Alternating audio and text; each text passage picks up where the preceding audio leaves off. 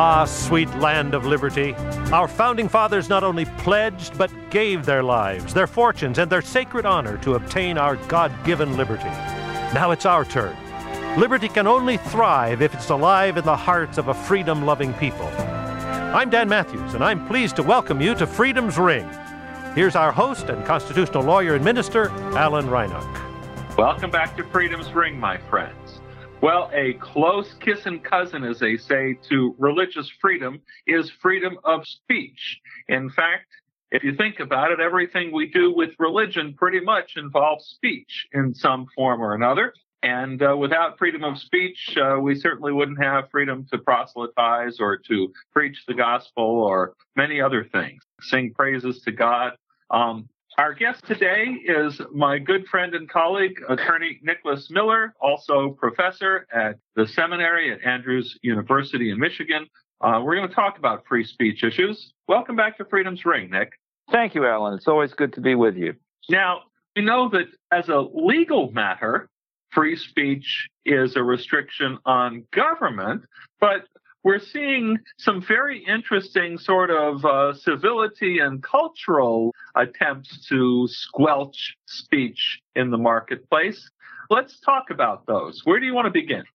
Yeah, sure. Well, maybe just with a, a larger context comment. You're absolutely right. The First Amendment only forbids the government from restraining people's freedom of speech. And of course, that means then that technically employers can set down conditions and limitations on speech, and that doesn't run afoul of the First Amendment.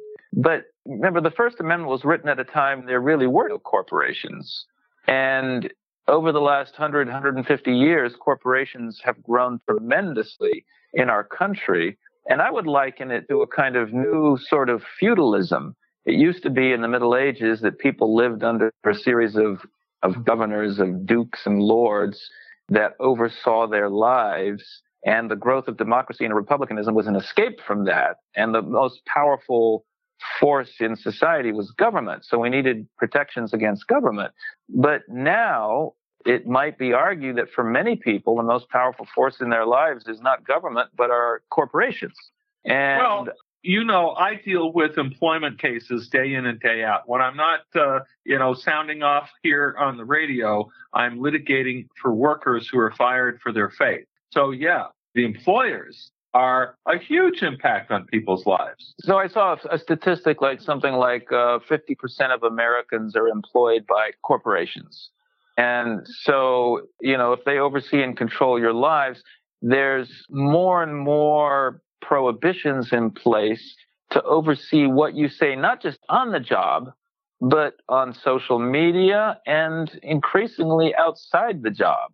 So I have a friend who works for the financial industry and she has to alert her employer if she is going to be involved in any political or religious organization for their certification and approval. That's incredible in my mind, right? And these are things not in her so, office place. So she has to tell them what church she attends? Yes. And in New York City, there are now increasingly in leases and whatnot something called disparagement clauses, which reflect the anti discrimination, non discrimination legal codes of the city. So that if you rent, say, from a commercial landlord, that you are forbidden from disparaging, speaking negatively about, you know, various groups, whether they be racial, ethnic, gender, or social, and it seems they seem to extend even beyond how you manage or conduct your business or what you do on the premises. So this was highlighted just recently in a case. Um, a lawyer in New York, uh, Aaron Schlossberg, was famously caught on video being angry about the fact that some employees in a Manhattan restaurant were speaking Spanish. And he said he was going to report them to government officials, to ICE agents. I don't know how a lawyer can be that ignorant and stupid and pitiful as regards the law and and how he views you know outsiders and those from other countries but nothing he didn't physically threaten anyone. It's not unlawful to threaten to ask the law to be carried out even if you have a misunderstanding of what that law is.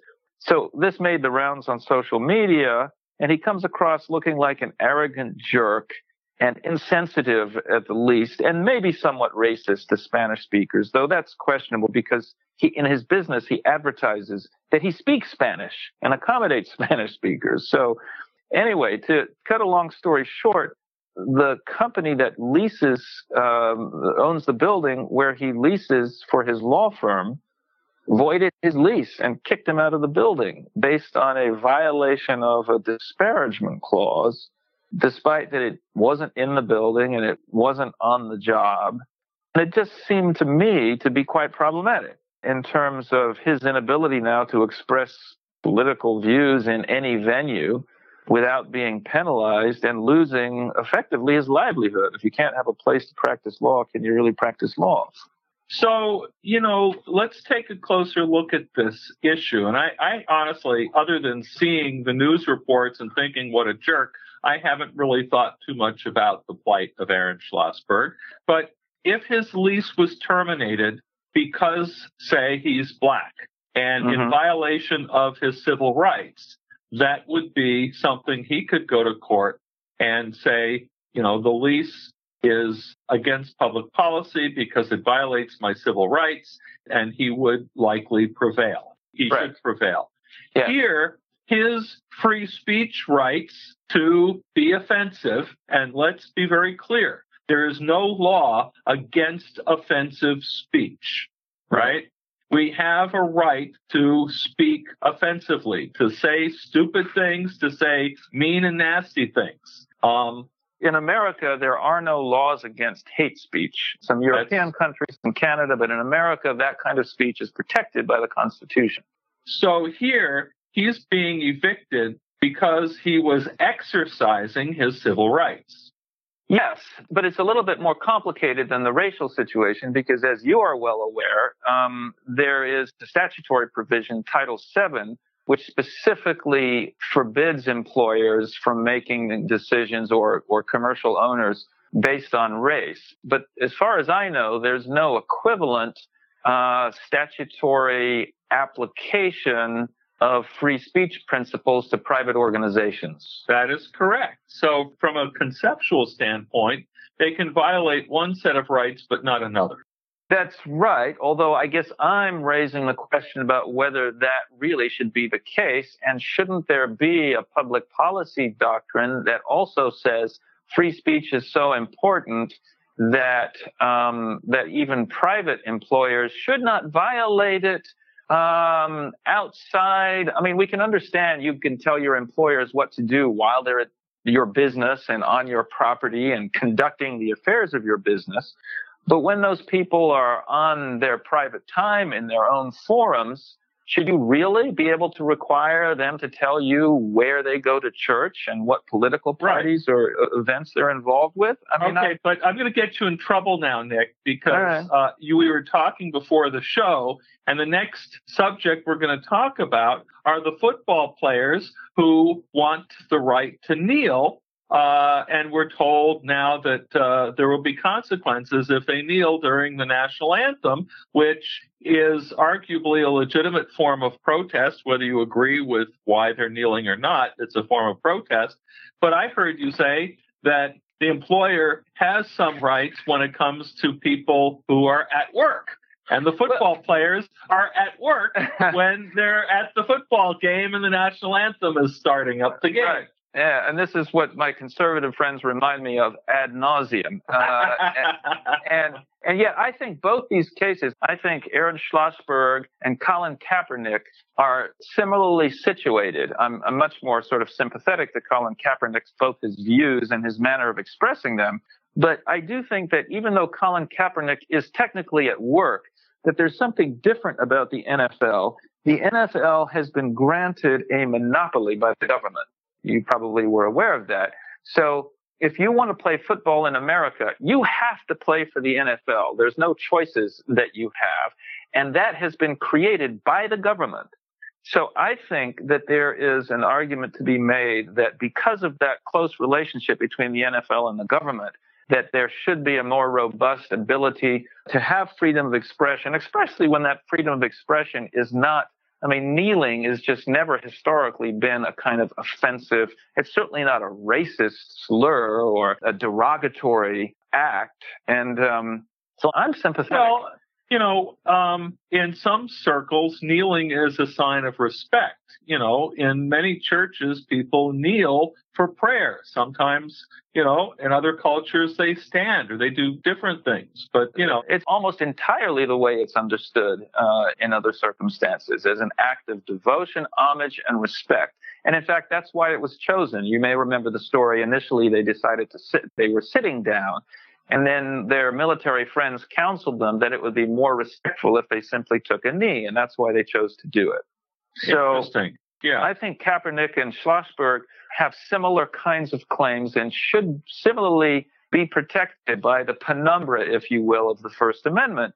But then that may bring us to the third case that we briefly discussed, where I would move in another direction. And that is Roseanne Barr yeah. whose show was canceled for a really offensive tweet.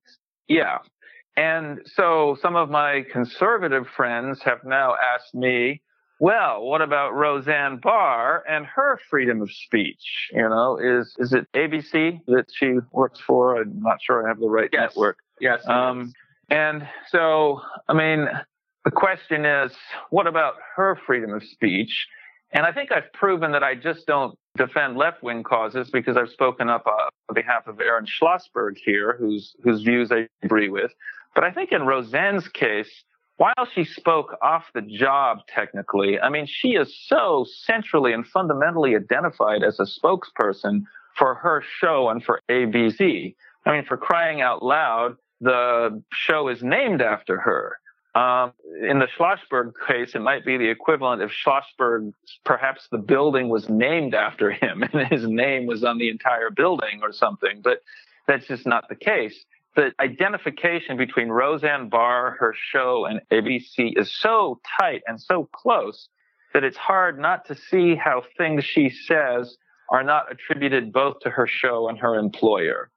And I think that, it, plus the fact that her speech was so offensive, it's not as she said something ambiguously or, you know, she she referred to the former um, um, uh, official working for President Obama, Va- Valerie Jarrett, um, yeah. saying uh, uh, she was uh, the product of the Muslim Brotherhood and the planet of the apes. I mean, that's just so racially offensive that there's no defense of it. And I, I, just don't, I don't think ABC had a choice but to let her go. And for the reasons I've stated, I think it's more defensible. Well, you know, considering that ABC was looking at something like an $80 million advertising haul for next year's uh, season of her show, um, it wasn't as though it was in, you know, if they looked at economic self interest, they were walking away from a lot of money to do what they thought was ultimately what they had to do. This does seem to be a principled stand on their part that will hurt them financially.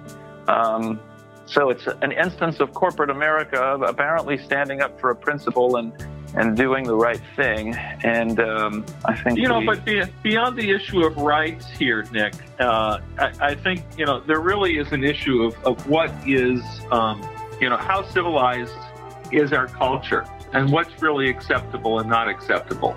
And clearly, you know, both Roseanne Barr and Aaron Schlossberg were deemed to be beyond the pale, for better or worse.